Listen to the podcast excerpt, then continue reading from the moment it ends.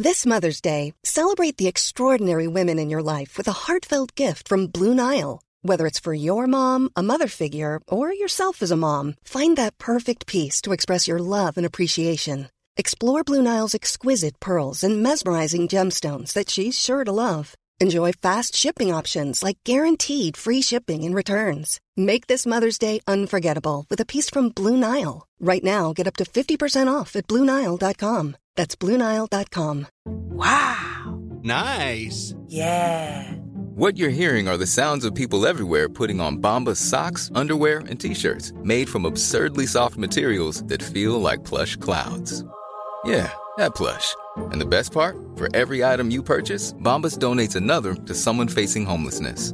Bombas. Big comfort for everyone. Go to bombas.com slash ACAST and use code ACAST for 20% off your first purchase. That's bombas.com slash ACAST. Code ACAST. Many of us have those stubborn pounds that seem impossible to lose, no matter how good we eat or how hard we work out. My solution is plush PlushCare. PlushCare is a leading telehealth provider with doctors who are there for you day and night to partner with you in your weight loss journey. They can prescribe FDA-approved weight loss medications like Wagovi and Zepbound for those who qualify. Plus, they accept most insurance plans. To get started, visit plushcare.com slash weight loss. That's plushcare.com slash weight loss.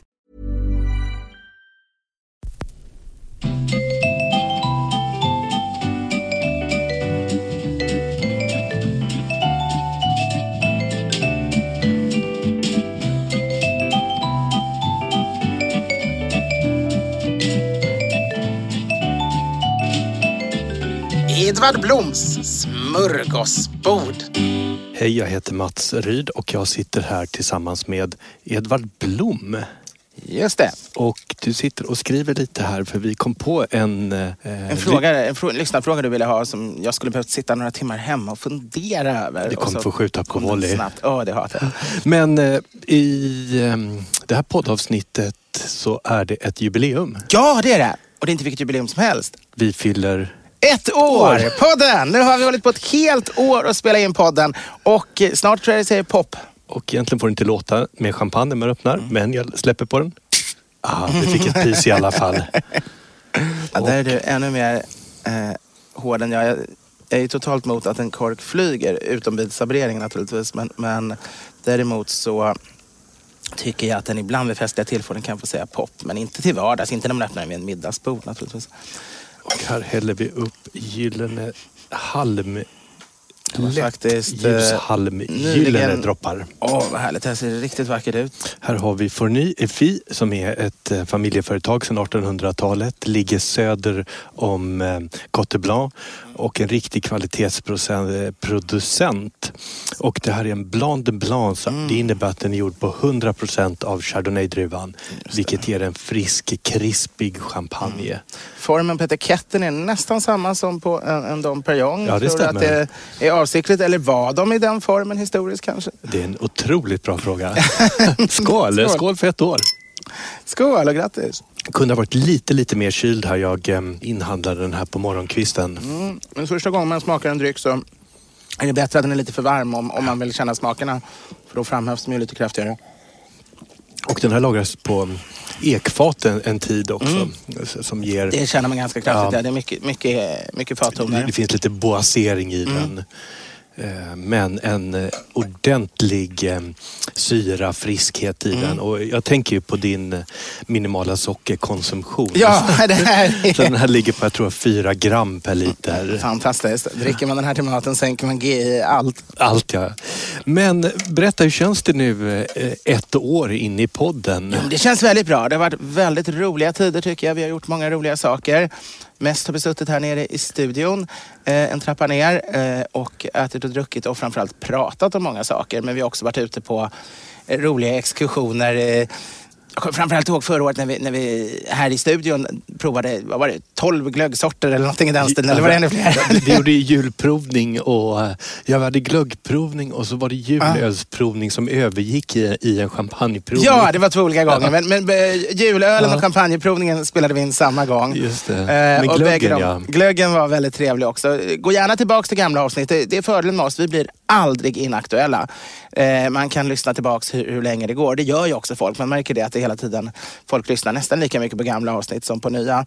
Och det är glädjande. Och skriv in om ni vill ha mer provningar av något Mm, slag. Om vi ska återbesöka glöggens, julölens värld. Eh, snapsprovningar eller Ja. kom gärna med förslag. Ja, men jättegärna. Och vi läser allting. Och förr eller senare så besvarar vi nästan allting. Eh, Alltså inte direkt, men i, i podden då. Eh, Det är klart vi kan inte ta upp alla idéer. De kan dröja länge. Eh, Men de flesta lyssnarfrågor kommer vi förr eller senare besvara. Och vissa- vi har dålig ja. administration, så ibland råkar vi besvara samma fråga två gånger. Och ibland kanske vi har missat någon vi tror vi har besvarat, men, men vi jobbar på att...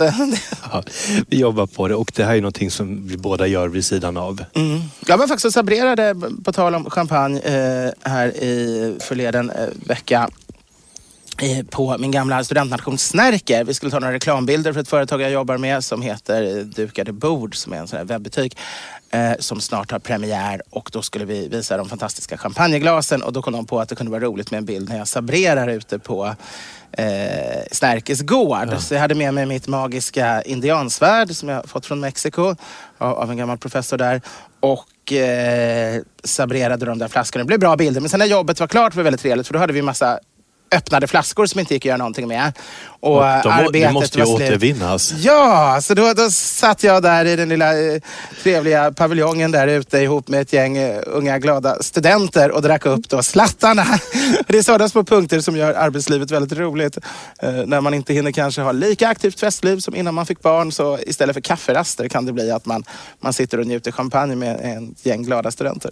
Ja, vi, vi fick ju kritik någon gång här under året Ja. att vi var lite väl Ja, alkoholromantiska. vi får inte vara alkoholromantiska. Jäklar, det jag glömt. Vi har ju fått mängder med mejl som hyllar alkoholromantiken Det har och tycker att det är befriande i ett land som eh, ändå har en lång tradition av alkoholdrycker Ja. och där alla nästan nyttjar det i någon form. Ja. Men blir det för mycket då kan du gå in på våra fastaavsnitt. För jag dricker inte alkohol i någon större mängd i alla fall. Ibland inte alls under fastan. Så eh, vi har ju senaste året, vi lät bli då mm, alkohol under de här fastavsnitten eh, som spelades in under de 40 dagarna. Och det kanske vi kommer göra nu till fastan också. Då kanske vi provar mjölk eller pommac eller något annat. Ja, Pommac är en fantastisk Ja, pommac är fantastiskt. Men gamla läskedrycker. Mm. Jag vet ju att du brinner för gamla svenska Ja, varumärken. men verkligen. Jag har jobbat mycket med, med företagshistoria och är väldigt road av den delen. Men i den här lilla jubileumsavsnittet här så kommer Ja. vi fokusera lite extra mycket på lyssnarfrågor tänkte Ja, men vi. vad roligt. Ja. Och här har vi en första Mm. fråga från Ludvig Sundqvist. Mm. Hej, först och främst tack för en ypperlig podd. Finns inget som förgyller min cykeltransport i höstmörkret som att få ta del av era samtal. Trevligt. för det. Har lyssnat sedan Mm. avsnitt ett och dessutom följt Edvard på Youtube sedan länge. Era mest överskattade, underskattade maträtter och livsmedel. En liten motivering hade varit väldigt intressant. Oj, det är ett stort ämne. Och det är det här som man borde då ha suttit och förberett sig. Eh, sådana här grejer tycker jag om att tänka efter för annars kommer jag alltid på dem efteråt. Men jag kan börja lite så kanske du. får lite Ja. inspiration. Och jag tycker att när det gäller lunch, Mm. om man ska ha gäster, så ska man alltid tänka i första steget, passar det med en sillunch? Ja. Jag tycker det är så otroligt eh, underskattat. Mm. Och det, även om man inte har det en jättebudget så några burkar sill, lite potatis, rödlök, lite gräslök, lite crème fraîche, kumminost. Och ska man bygga på hur mycket man vill och göra det överdådigt med rökt gravad lax, skagen, gubbröra, böckling, västerbottenpaj. Det är det gamla svenska brännvinsbordet helt enkelt Ja. som man, man fortfarande efter 500 år fortsätter att får den när man dukar upp sig. Och det är så otroligt trevligt att bli bortbjuden och så står det en sillunch uppdukad. Det är underbart, det är underbart. Det finns ju så mycket kultur i sillen. Så det är inte bara smaken utan det är även hela traditionen, känslan.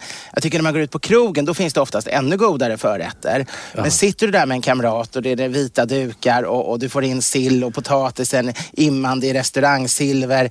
Eh, den lilla jungfrun med spriten liggande på is. Eh, hela den där miljön, de vita dukarna. Då, då är sillen eh, oöverträffbar som ritual. Ja. Den är väldigt god i sig men den är också en underbar ritual som, som man går igenom. Nej, men och det är enkelt också att smälla upp en sillunch. Ja, verkligen. för att många ingredienserna är färdiga så att det handlar ju mer om att plocka upp och ställa fram. Mm.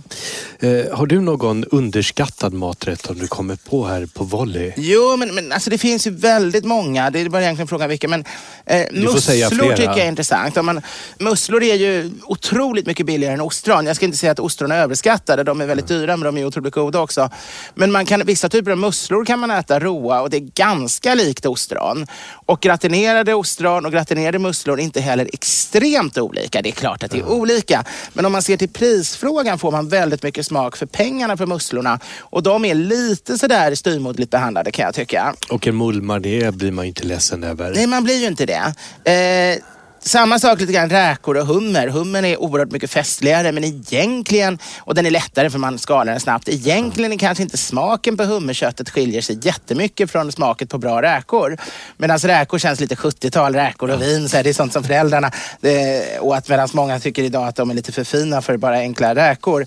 Men, men sen har vi de klassiska svenska husmanskostresterna. Kroppkakor, riktigt bra blodpudding, eh, köttfärsbiffar med lök. Nu blir det så inne med lyxhamburgare av olika slag. Men, men man behöver inte lägga det mellan bröd. Man kan steka en, en vanlig köttfärsbiff och låta den vara li, lite rosa i mitten. Och ha, ha långstekt brun lök till. Och, och, Ja, och lite- karamelliserad Precis. lök. Dijonsenap eller lingon eller någonting till. Så kan också vara otroligt gott. Kroppkakor, öländska hade jag på min lista Ja, också. det hade också det, Det är ja. så otroligt få ställen som serverar det. Ja, det finns ju någon sån här kroppkocksbod ut, eh, bod ute i någon söder... Ja, vad heter det? Nalles tror jag den heter. Det kanske det är. liknande. Sen finns det ju på Gärdets fisk, en li- pytteliten fiskbutik på Ja. Gärdet. Där eh, finns det hemgjorda kroppkakor ibland som är Mm. gudomliga. Vill ni ha receptet på min mormors kroppkakor som är uppstekta eh, norrländska kroppkakor som jag tycker är de godaste i världen så finns de i av våra kokböcker. Eh, kan inte svära på, jag tror det är allting gott och alldeles för mycket. Men har du något mer som du tycker är så här underskattad? Alltså en riktigt bra korv. Nu finns det ju lite så här korvdagar och korvakademier så så att det är helt underskattat. Det är, alla underskattar det ju inte. Men ändå, man tänker rätt ofta korv som någon lite enklare sak och det finns väldigt mycket dålig korv. Men, men när, när man talar riktigt bra korv Wurst ist nicht Wurst som tyskarna säger. För Wurst kan ju på tyska även betyda liksom något enkelt sådär. liksom. Eh, det är inte vilken struntsak som helst. Eh, så det tycker jag. En riktigt bra korv kan vara intressant. Eh, en riktigt bra pölsa. Ja, Det, En norrländsk pölsa. ja. Men Det är en fantastisk bok också av Det finns- eh, Torgny Lindgren. Det är som det. man, som Helt man måste. Mm. läsa om man inte har gjort den pölsan. När man lyckas prata om stora filosofiska frågor och religion Mm. eh, genom att prata om pölsa. Ja, riktigt bra, absolut. Riktigt bra eh, brunsås. Nu vet jag inte, den måste ni också laga utifrån någon kokbok eller lära er laga själva. För jag har aldrig ätit en riktigt bra brunsås på någon svensk restaurang. Eller ja, kanske två, tre gånger. Men in, ingen blir lika bra som den jag gör hemma. Men gör man en riktig brunsås från grunden eh, och då måste man, ja, man måste ha massa spad som har sky som har kokat ner så du har köttspad att utgå från. Och du behöver grädde, du behöver smör som bryns och, och, och ner med mjölet. Bottenredning, ingen fusk med toppredningar och sådana saker. Men, men, men då kan det, det kan bli otroligt gott. Och där kan jag intyga också. Jag tycker egentligen att alla borde få prova din brunsås någon gång i livet. Det är ditt magnum opus. Ja. Det är det. Men när det gäller undersk- överskattade livsmedelrätter Ah. så, så måste jag ju kontra med den här varmkorven i bröd som man kan sälja då till exempel på Ikea för fem Ah, ah, kronor. ah. Eh, Och där det kan innehålla spår av kött och det, det är bara lite socker i det här eh, korvbrödet med, med fullt av konserveringsmedel. Och jag älskar den romantiserade bilden av korv med bröd Ja. i en svensk 50-tals korvkiosk. Men eh, jag är ledsen, alltså kvaliteten håller inte där. Det är jättetråkigt för när du får en riktigt bra kokt korv så är det faktiskt riktigt, Då är det ju fantastiskt med lagerblad och Ja. hög kötthalt. Jag blir alltid besviken när jag går på korvmojor för jag har också någon sån här romantisk bild att det är trevligt med korvmojor. Och en pucko. Och korvkiosk. Ja precis. Och, och sen är det väldigt få som lever upp. Det finns några, vid Brommaplan var det faktiskt eh, några till, nu har jag sett, där stod det först, men det är några till sett in som har tagit in så här älgkorv och hjortkorv och lite Sen är sånt. Günthers korv Günthers är borta vid. Karlbergsvägen där. Den är Ja. helt otrolig. Nybrogatan är jättebra. Just det. Det. det finns ju en ny på Odengatan som jag tyckte hö- höll lite högre svansföring. Det, det finns många, men, men det mesta korven är ändå, det skulle vara så lite för att få en bättre korv. Jag vet. Alltså även den här vanliga wienerkorven, att bara höja upp den till, till en nivå där den är underbar när du är lite småpack på lyset och, och bara vill ha något enkelt. Men, men som den är nu är den inte. Och, och, och de här man får på 7-Eleven som har legat och rullat, och de är, ju- vi var tvungna att äta för någon månad sedan där. För att, och det, det, det är verkligen hemskt skulle jag säga. Det går inte ens att skölja ner med Beaujolais. Nej, det, och det är synd för att jag gillar varmkorven i sig och, och det handlar bara om att man, man snålar så enormt. Höj priset med en femma och, och, och höj kvaliteten. För det är ju inte, det är inte så, jag menar, det är en väldigt liten del som måste vara inköpet av korven på den där eh, Ja. 20 spännen man betalar eller något. Det är inte många kronor jag Det är tror de nästan betalar så per att korv. elen för rullningen på 7-Eleven kostar mer. Säkert. Men, Så det är eh, klart, ja. men anna- annars överskattat så tänker man, det finns ju mycket naturligtvis dålig mat som man kan tycka är lite överskattat. Men de flesta kanske ändå inte riktigt ser margarin och, och sådana grejer som lyxmat. Men, men det finns ju en del sådana här saker som, som ändå är väldigt goda men inte tillräckligt goda för priset och därför överskattade. Oxfilé är ju en typisk sån där sak. Ja. Stora fördelen med oxfilé är att den inte kräver någon som helst tillagningstid. Och en oxfilé du bara bränner i en järnstekpanna och äter nästan rå med, med en god sås. Ja men det är jättegott. Men det är ju inte det är ju mycket mindre smak än en entrecote eller en biff eller en, en, en T-benstek eller, eller egentligen allting annat. För att inte tala jämfört med eh, när du kokar eh, oxsvans eller oxkind i tio timmar. Och det där har att göra med att eh, det är en muskel som inte används. Den ska ju bara hålla upp djuret. Medan halsmuskulaturen som är det smakrikaste men också det segaste är den som djuret använder hela tiden. Och det är därför man har de här långkoken. För att omvandla kollagenet eh, i det här och, eh, lösa upp det och, och få... Ah. Och då får man ju smak. Ja, då får man smak. Så att jag menar, man kan absolut äta oxfilé men priset, är, priset och attraktionen eh, är överdriven. Men sen finns det ju någonting ännu mer överskattat. Det är när det eh, fläskytterfilé. Det är alltså... Jag har skrivit tar, upp det ja, men tar, på den här torra, hemska. Alltså det är bara innanmätet på, på en fläskkotlett och det är mycket tråkigare än fläskkarrén. Och det är inte ens fläskfilé, så det är inte ens det här att det är mjukt och lättlagat. Det, det, det är bara en, en ganska tråkig torr bit av- av grisen som de har lagt i någon konstig jävla marinad som bryter ner alla fibrer. Ah, och det där gris som är vällagad kan vara bland det godaste. Ah, med en iberico-gris Ah. till exempel marmorerad och på benet som du säger så att man får smaken också. Man ska absolut inte säga att gris är sämre än nötkött. Det finns en del som tycker såhär, nej jag äter inte griskött, det är inte fint nog. Och Så här, det, det är urlöjligt. Alltså, gris är inte ett dugg sämre än nöt. Det, det, men det finns massa dålig gris. Det, det gör det. Ja, den här listan skulle kunna bli lång. Men vi tar... Mm. Ja, men kan jag få ta en sak till Ja, bara? det får du faktiskt. Och då skulle jag säga att, att italiensk mat, och då menar jag absolut inte att all italiensk mat är överskattad, för det finns fantastiskt mycket bra saker i Italien. Det är ett av de stora matländerna. Ja, jag har ätit underbar italiensk mat. Men så fort du bara sätter ett italienskt namn på någonting så kan du dubbla priset och få svenskarna att sitta och applådera. Du kan, du kan ha, det finns bra prosecco, men det finns också massa prosecco som bara är, känns som kolsyrat vitt vin, som är jättetråkigt. Och det finns mängder med bra kava som man glömmer bort om man nu Ja, ska dricka, ja. Och- inte dricka champagne. Och bra sekt som aldrig ens kommer till Sverige, alltså tyska eh, mousserande vinet. Och det gäller nästan allt italienskt, att, att, att det finns väldigt mycket charlataneri med italiensk mat. Mat. För, för att det räcker att det är made in Italy. Sen, sen kan det vara maffian som har kok kokat eh, gula ostar med hårblekningsmedel och gjort om det till mozzarella. Och man tycker i alla fall att åh, drömmer om Italien. de här testanterna med stora bröst alla Fellini som står där hela dagarna och kokar stora grytor. Och, och det är så mysigt och härligt. Och det är mysigt och härligt. Italien är ett fantastiskt land. Men, men det ska vi inte låta oss luras att köpa vilket strunt som helst som, som italiensk kvalitetsmat. För, för ärligt talat, eh, drygt hälften eller två tredjedelar av det som, som nasas ut som italienskt det eh, håller inte måttet. Utan det, du måste ju, som med all mat, det räcker inte att det står Italien. Det blir inte bättre för det. Precis som det finns dålig mat som kallas fransk eller tysk eller svensk så finns det också en jävla massa dåliga grejer som kallas italiensk. Då har vi eh, en perfekt övergång. Ja, Och det är tack för en fantastisk podd. Jag tycker verkligen ni är den perfekta duon. Otroligt underhållande och lärorikt på samma gång. Ja, det får bli en skål där också. Ja, nu firar vi ett år idag. Så nu, nu tar vi alla de här breven som hyllar oss som vi Ja. suttit och sugit på hela året och, och släpper loss dem. Det, Lovebombing. precis, av oss själva. TLC. Klubben för inbördes beundran. Ehm, då ska vi se. I och med att ehm, pizzerior kom upp för ett par avsnitt sedan tänkte jag på passa på att kolla om ni kan klargöra en dispyt. Eller ja, så mycket av dispyt är det nog inte. Men en har rätt och minst en har fel i sin marknadsföring. Det här är ju spännande.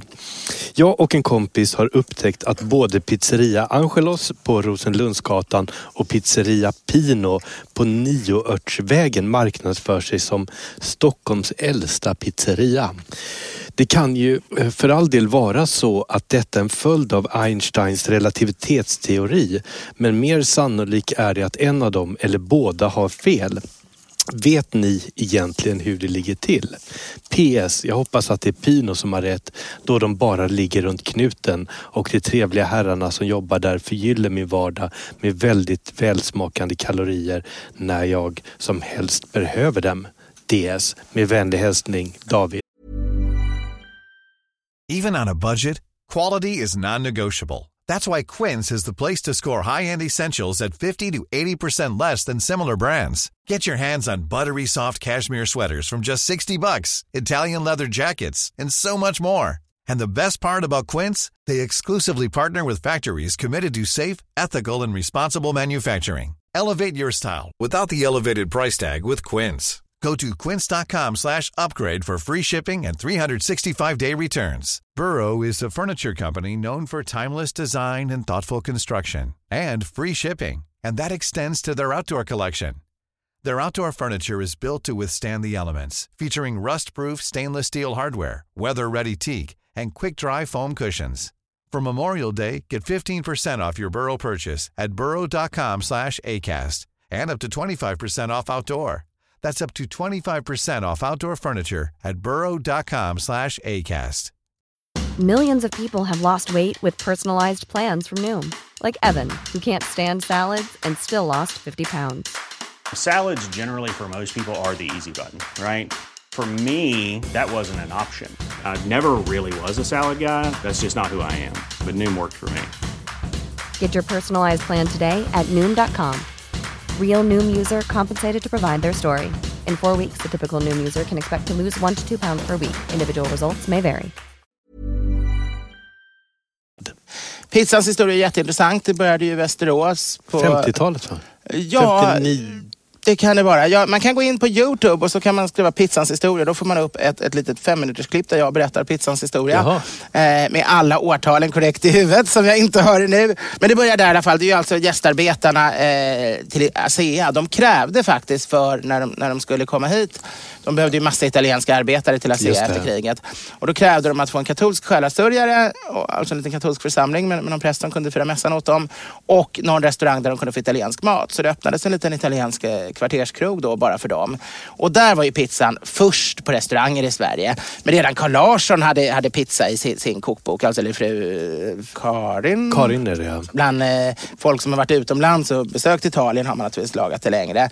Men, men sen blir det ju stort i, i Stockholm. Det är ju Vedholms... Det är ju eh, Östergök. Östergök menar jag. Östergök har det. 1968 Åtta? Ja, och sen, och det är ju då, de har det bara som en del, men de tar in det. De har inte bara pizzor. Och sen kommer ju den här då vid, vid Gustav Adolfs torg som sen Just det, det är sig. ju Giuseppe Pepino Precis. Sperandido 1969. Just det, och han utvecklar det då till en kedja och det är där hela konceptet kommer med pizzasalladen och med att man ska se pizzorna tillagas. Att pizzabagarna ska gå i åtsittande t-shirts Ja, som blir och han, hade ju, han hade ju eh, de här attraktiva italienska Mm. männen som var otroligt eh, exotiska Absolut, i Sverige absolut. 1969 och dra in kvinnorna dit. Så att pizzerian fylldes med kvinnor och det drog hit eh, svenska männen. Det var väldigt smart. Eh, sen var det ju väldigt få som var italienare. Det var ju några i början. Sen tog man ju all, alla som bara såg lagom svartmuskiga ut. Och det är ju därför vi har pizzasallad. Det är ju egentligen balkansk sallad. Men det var så många som kom från, från, från dåvarande Jugoslavien och andra delar av Balkan. Så, så de hade naturligtvis den matkulturen med sig också. Men jag tänker på det här, det är Turkar ganska svårt också, att, definiera vilken den första pizzerian var. För att den första rena pizzerian som bara var det, det var ju Giuseppe Ah, Pepino. ah, precis. Medan då eh, Bengt Vedholm var ju som i Östergök. Precis. Han serverade en del pizzor på en vanlig restaurang. Ja, man hade ändå en pizzaugn, precis. Och, och man hade haft det enstaka gånger pizzan dykt upp som en dagens rätt som gjorts i vanliga ugnar redan tidigare liksom, på, Ja. på enstaka ställen också. Och allra först var ju den här i Västerås då, som var långt före Annas, men där bara italienska gästarbetare gick. Men ännu svårare är ju då att se vilken är den äldsta idag. Och, och det måste vi undersöka mer. Sånt där, jag menar, det finns massa ställen som kallar sig Stockholms äldsta restaurang, Stockholms äldsta fik, Stockholms äldsta konditori. Eh, och, och, och det är ju väldigt svårt att och, alltså det, bevisa det där och de flesta har inte ens gjort ett försök. De flesta handlar det faktiskt om, om, om att det bygger på, på väldigt dåliga källor. Och, och, eh, men alltså, vi har ju ja. många restauranger som vi kan spåra tillbaks till 1600-talet fast de har flyttat mellan olika ställen. Typ Pelikan, ett sånt ställe som har bytt plats men ändå namnet ändå har hoppat mellan olika ställen det Just finns det. någon form av kontinuitet tillbaks. Och sen finns det ju andra ställen där man kan säga att här i den här lokalen har varit restaurang jämt sedan 1700-talet åtminstone, som Gyllene Freden till exempel. Som franciskaner. Ja, jag vet inte om de har varit på samma ställe, åtminstone sedan 1800-talet. Men, men, men eh, de ses ju som en av de äldsta, eller som den allra äldsta säger de, för att de ser en koppling till franciskanerklostrets.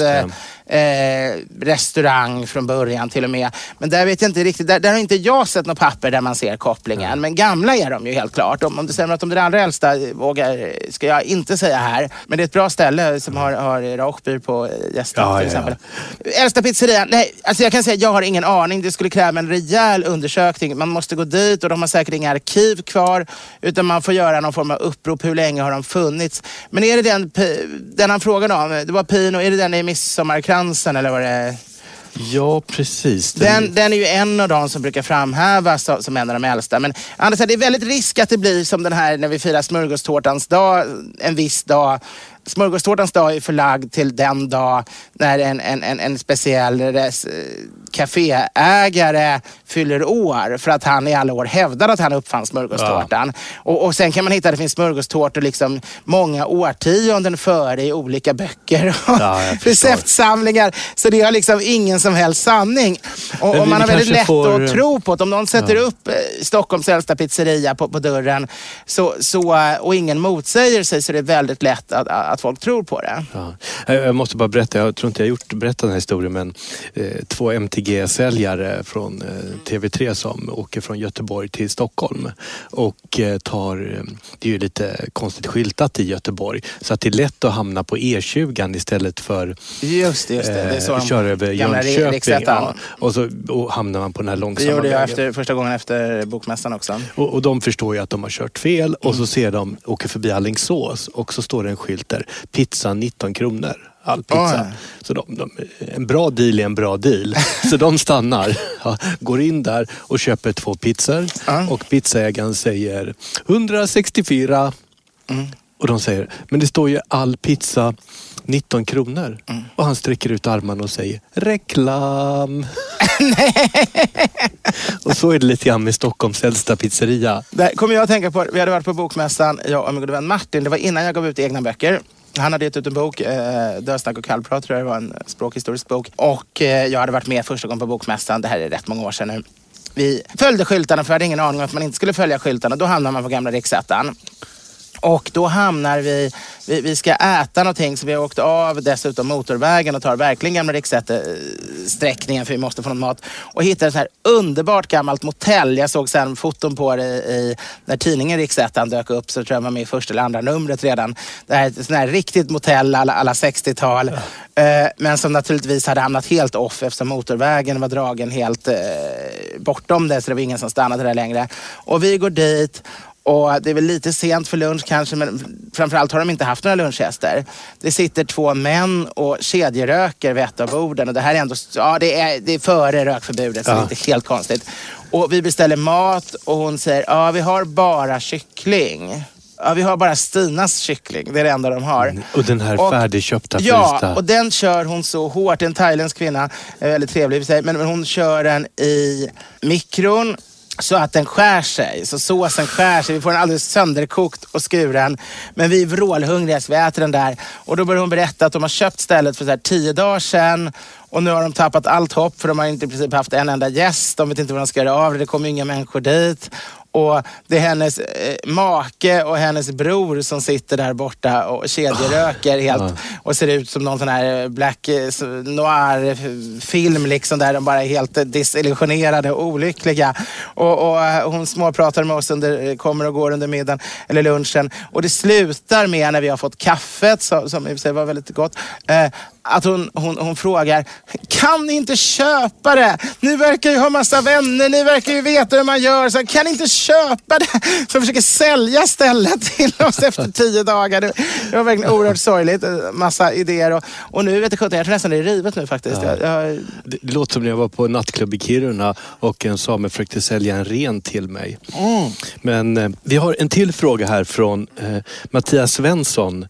Den Mattias Svensson. Och eh, där är en gammal fråga det här. Eh, nästan ett år gammal. Och vi kommer ta en del av den. ja. Eh, och där är det ett förslag på tema för ett avsnitt. Det är alltså den liberala eh, debattören och eh, smedjanproducenten Mattias Svensson, eller? Ja, det får vi hoppas. Eller det kan vara vilken Mattias Svensson som helst. Det, vi hoppas att det är debattören. om det är en annan Mattias Svensson så är vi också glada för det. det är vi. säga. Vad för rätter, restauranger eller drycker drömmer ni om att få prova? Just det, vi blev ombedda och det där är, den där har vi fått två gånger. Eh, för här står det uttryckt på det viset men vi har fått ett annat brev där de just också frågade hur skulle er bucket list se ut eh, vad det gäller mat och dryck. Och en bucket list, för de som inte vet det, för det visste inte jag tills för ett par år sedan bara. Eh, det, det är en grej som, som har uppfunnits i USA. Eh, jag tror det fanns någon film där det var en person som, som skulle dö inom några år eller om det var till och med en person som skulle dö i verkligheten och, och den här bucket list, bucket är så att man, man kryssar för, man gör små bockar. Och det är liksom det man vill hinna innan man dör kan man säga. Och det har varit ganska inne att göra sådana. Det vet ungdomen, men det vet inte alla i min ålder. I alla fall inte de som är äldre än jag. Och eh, det här var då, ja, så, vi- så vi satt faktiskt och slipade på det här. För både den här och en annan lyssnare har frågat. Och eh, då har jag gjort en liten eh, fundering på bucket list när det gäller just mat och dryck. Det finns ju mycket annat viktigt i livet. Och jag skulle då säga att det är jag har blivit bortskämd.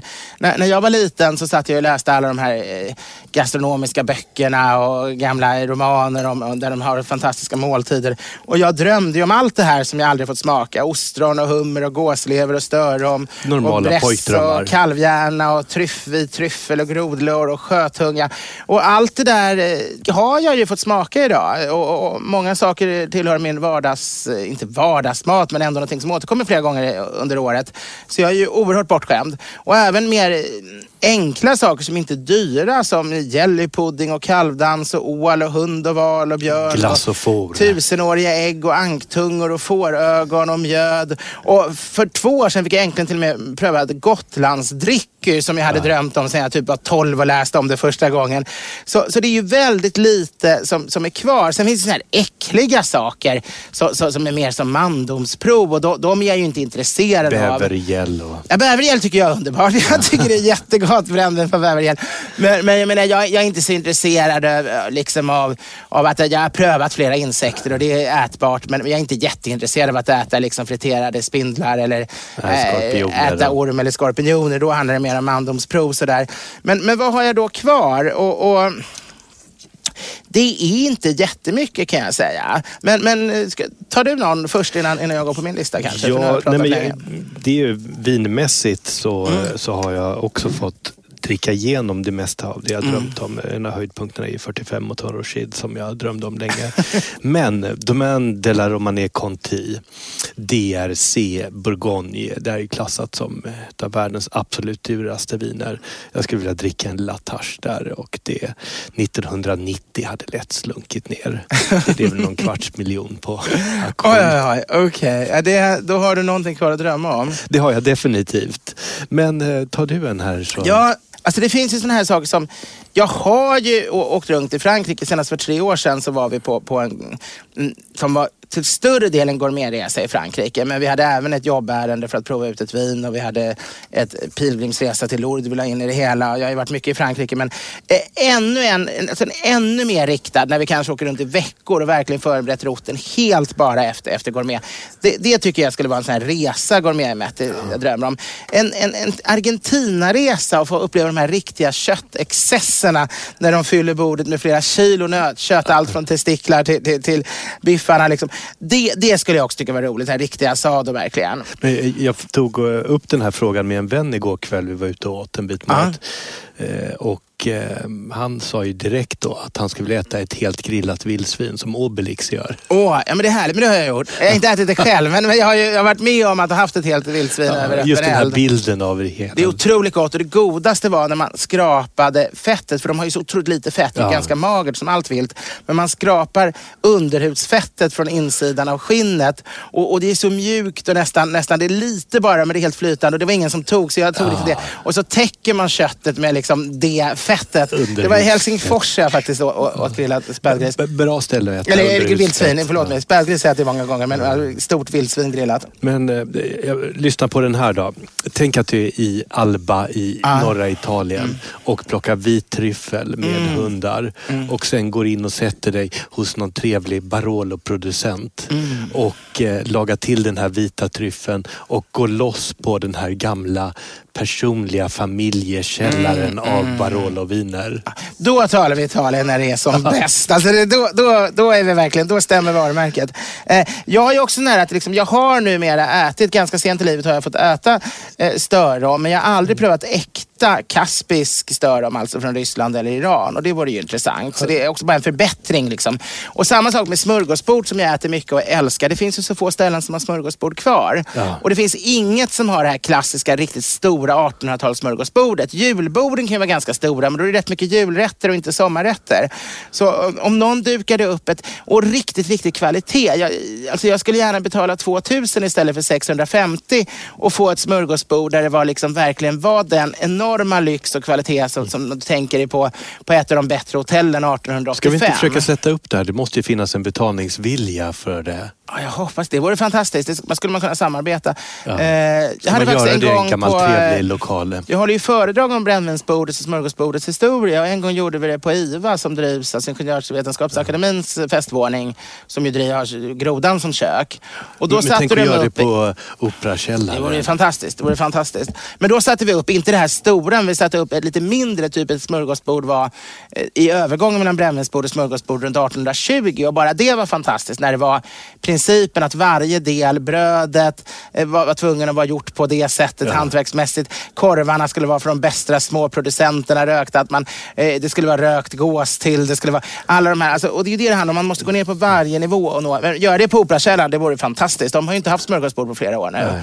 Och, och, och det, det vore riktigt bra. Jag ska slänga ut en trevare till dem. Ja, men gör det. Men eh, sen har jag också kvar på bucketlisten här som jag ska förverkliga inom snar framtid. Ah. Förhoppningsvis redan i vår. Och det är en matresa till Galicien. Åh. Uppe i nordvästra Italien, alltså norr om Ah, ah. Portugal. Just det, just det. Och där har man kallt hav, skaldjur, pulpo, persebes. Mm, Det finns köttrasen Rubia gallega. Det finns Mm. en liten by där som har de bästa pimentes de padron i hela världen. Och sen fantastiska Mm. Alltså, spanska viner. gröna chilifrukter. Ja. Jag har även sju eh, rätter jag skulle, jag skulle vilja pröva. Eller rätter snedstreck livsmedel. Och, och, och, där har ju marsvin som, som jag i hela Oj, mitt liv har försökt. I Peru. Som jag aldrig varit i Peru. Eh, och jag måste inte åka till Peru än, det vore det allra roligaste. Men jag skulle vara nöjd om jag bara kunde hitta någon restaurang i Stockholm som hade marsvin. Men, men det har jag inte lyckats hitta. Men jag reste runt i Ecuador och då hade de också de här marsvinen. Och jag har alltid velat ha en Liberation Army. Jag vet, ah. inte för vad. och då tänkte jag, jag grundar CLA, Cuy Liberation Army, som även heter Cuiba Libre. Men det vill äta dem. Ja. Jag tänkte fria dem.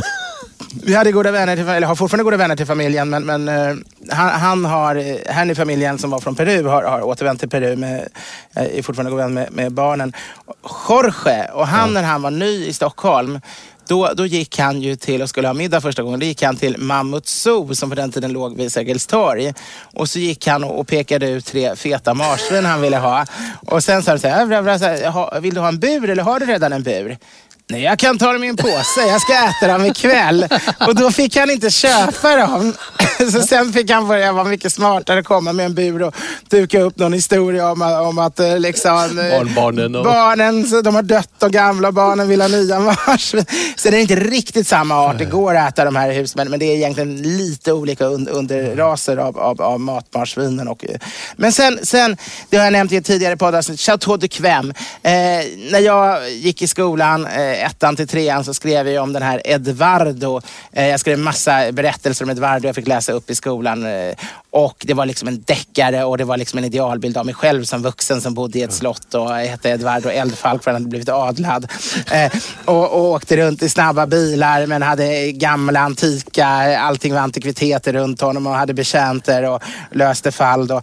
och han drack bara Chateau de Quem jämt när han gick på krogen som James Bond drack Dry Martini. Och det, och, det är ett sött dessert det, det är ett ädelsätt reserv, det hade jag ingen aning om. Jag hade ju bläddrat på den tiden var, jag på, var ju Systembolagets lista med deras, den var ju pytteliten. Den, den var stort som ett kuvert och hade fem sidor, eller tolv sidor kanske. Där stod allting som gick att få. Det fanns inget specialsortiment, det var bara det. Och det dyraste av alla vinerna bläddrade jag ju fram och det var då Chateau de Quem. Så det var ju därför jag tyckte det var det finaste. Jag, jag, jag har ju haft möjligheten att dricka uh Chateau de Quem från eh, 1920-talet och framåt. Mm, mm. Och det är ett vin som utvecklas helt helt enormt med lagringen. Men det, det, måste vi lösa till podden här i framtiden så att vi får återuppleva din Eduardo-dröm. En gång få uppleva den. Sen har ju kinesiska fågelbon. Det, det, är egentligen det enda jag har kvar av de här rätterna som är omskrivna i gamla 1800-tals mm. gastronomiska eh, skrifter och sånt som jag aldrig har prövat. Nej, det är två. Nästa också. Det andra är också kinesiskt. Äkta sköldpaddssoppa. Eh, eller fast på den tiden var det ju franskt. Eh, och fågelbona i Kina, de odlas nu i, koloni. Så de tror jag man kan äta utan att det är allt för icke PK. Sköldpaddssoppa vet jag 17, jag tror de flesta sköldpaddor är, är utrotningshotade. Men samtidigt, de säljer väl fortfarande lite sköldpaddor på, på zooaffärer och sånt. Så man, man kanske skulle kunna få något som inte är Eh, som inte någon... Men jag tänker inte utrota några utrotningshotade arter så det behöver inte bomba mig med arga mejl. Men, men, men, om, det gick om, att få sköldpaddssoppa ja. äkta utan att jag utrotade någonting. Om det är någon lyssnare som har en sköldpadda hemma som ni tröttnat ja. på så, så nu, nu lämnar inte Edvard ut sitt eh, fasta telefonnummer Rita, jag vet att du lyssnar på det här. Jag vet att du älskar Ulf, men den dagen han inte längre är med oss. Du kan ju fundera, kremering är sämre för miljön. Eh, sen om vi fortsätter, garum. Det görs ingen riktig garum längre sedan romarrikets fall, men, men det finns åtminstone någon, någon, någonstans i Syditalien en liten by där de försöker göra den klassiska alltså, eh, jästa fisksåsen som, som i tusen år ingick i 90 procent av alla rätter i hela det romerska imperiet. Sen har vi en tysk ost som, som eh, var väldigt stor i, i nordöstra Tyskland länge men som, som görs av spindellarver som äter kvark. Ja, det är och så en klassiker. spinner de ut det här. Och under Östtyskland fanns det bara en skomakare som fortfarande höll larverna eh, vid liv eh, och gjorde den privat. Och sen har det lite grann blommat upp. Eh, det har inte blivit en stor industri men jag tror det finns typ tre, fyra personer varav en som säljer dem eh, i livet. Och allra sist snöripa, för det har jag faktiskt aldrig provat och det är ju en klassiker. Jag menar, ja. alla vet väl den här OA-teckningen med den stackars mannen, tjocke mannen som, som, som, träffar sin kamrat och, och, ställt in, inte gått på en middag dagen innan för han var lite krasslig. Och så säger kamraten, ja men det var fint, det började med rysk kaviar. Och man ser plågan i han som inte var där. Och sen fortsätter han med den ena rätten, det är tryfferad kapun och det, det bara fortsätter. Och till slut så, så, så, så drar han bara sina händer och hotar med att strypa kamraten och säger, säg du snöripa så har jag ihjäl dig. Och efter det så måste man ju någon gång få, få pröva snöripa. Eh, snöripa är väl inte en art, det är väl ett samlingsnamn för ett par olika ripsorter. Lite grann som forell, att det är det man skriver på menyn för, för vissa. Men, men du är bättre Det, än jag på jakt. snöripa, det måste ju vara vinterpälsen där också när de Mm. får den vita eh, skimrande pälsen. Otroligt vackra. Så skimrande var aldrig havet, men snöriporna var det. Men Skål. ja, Ja. det, det här var Ni som en... ändå ska skilja, eh, skicka älghjärnor hit som en annan delikatess som vi, vi har efterfrågat kan ju skicka några snöripor också för jag antar att det är Ja. samma personer som... Och om det är någon som sitter på en flaska DRC, en flaska Chateau du Chem eller annat Mm. så bjuder vi gärna in er. Eh, och om det är någon annan som kan förverkliga de här drömmarna så är det podden Mm. at edvardblom.se. SE. Och vi ska väl lägga in en liten brasklapp. Vi är ganska bortskämda, det, det vet vi. eh, Som vi har- Fruktansvärt. Det, det är vi, så det, det är vi medvetna om. Det behöver ni inte skriva ens. Eh, ja, eh, Ja, det var en eh, blandad sammanfattning av första året med Det har varit ett fantastiskt år. Och som jag tjatade om hela året, eftersom vi inte har så jäkla mycket spons på det här och inte tjänar så mycket pengar, eller oftast inget alls, eh, tre gånger av fyra, så kan ni ju tacka oss för att vi gör det här eh, programmen åt er om ni tycker det är bra och roligt genom att ge pengar till välgörenhet. Till Caritas som hjälper både folk i nödsituationer utomlands och hemma i Sverige på bankgiro 900-4789. 900-4789. Och man kan faktiskt swisha på exakt samma nummer fast då brukar man dela upp det lite annorlunda och då får man också över pengar dit. Ge lite pengar till Caritas och märk till Edvard Blom så vet jag att, ni har, har, att de har kommit in. och har ni en pensionerad sköldpadda hör ni av er till podden at edvardblom.se. .se. Skål!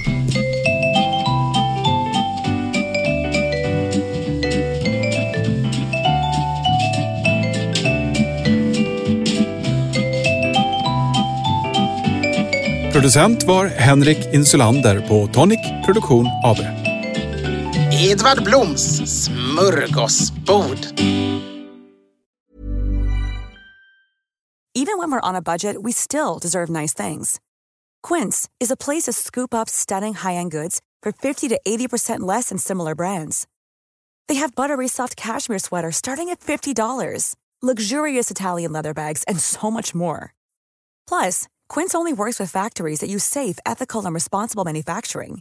Get the high-end goods you'll love without the high price tag with Quince. Go to quince.com slash style for free shipping and 365-day returns. Imagine the softest sheets you've ever felt. Now imagine them getting even softer over time. That's what you'll feel with Bowl and Branch's organic cotton sheets. In a recent customer survey, 96% replied that Bowl and Branch sheets get softer with every wash. Start getting your best night's sleep in these sheets that get softer and softer for years to come. Try their sheets with a 30-night guarantee. Plus, get 15% off your first order at bowlandbranch.com. Code BUTTERY. Exclusions apply. See site for details. Mom deserves the best, and there's no better place to shop for Mother's Day than Whole Foods Market. They're your destination for unbeatable savings, from premium gifts to show-stopping flowers and irresistible desserts. Start by saving 33% with Prime on all body care and candles. Then get a 15-stem bunch of tulips for just $9.99 each with Prime. Round out Mom's menu with festive rosé, irresistible berry chantilly cake, and more special treats. Come celebrate Mother's Day at Whole Foods Market.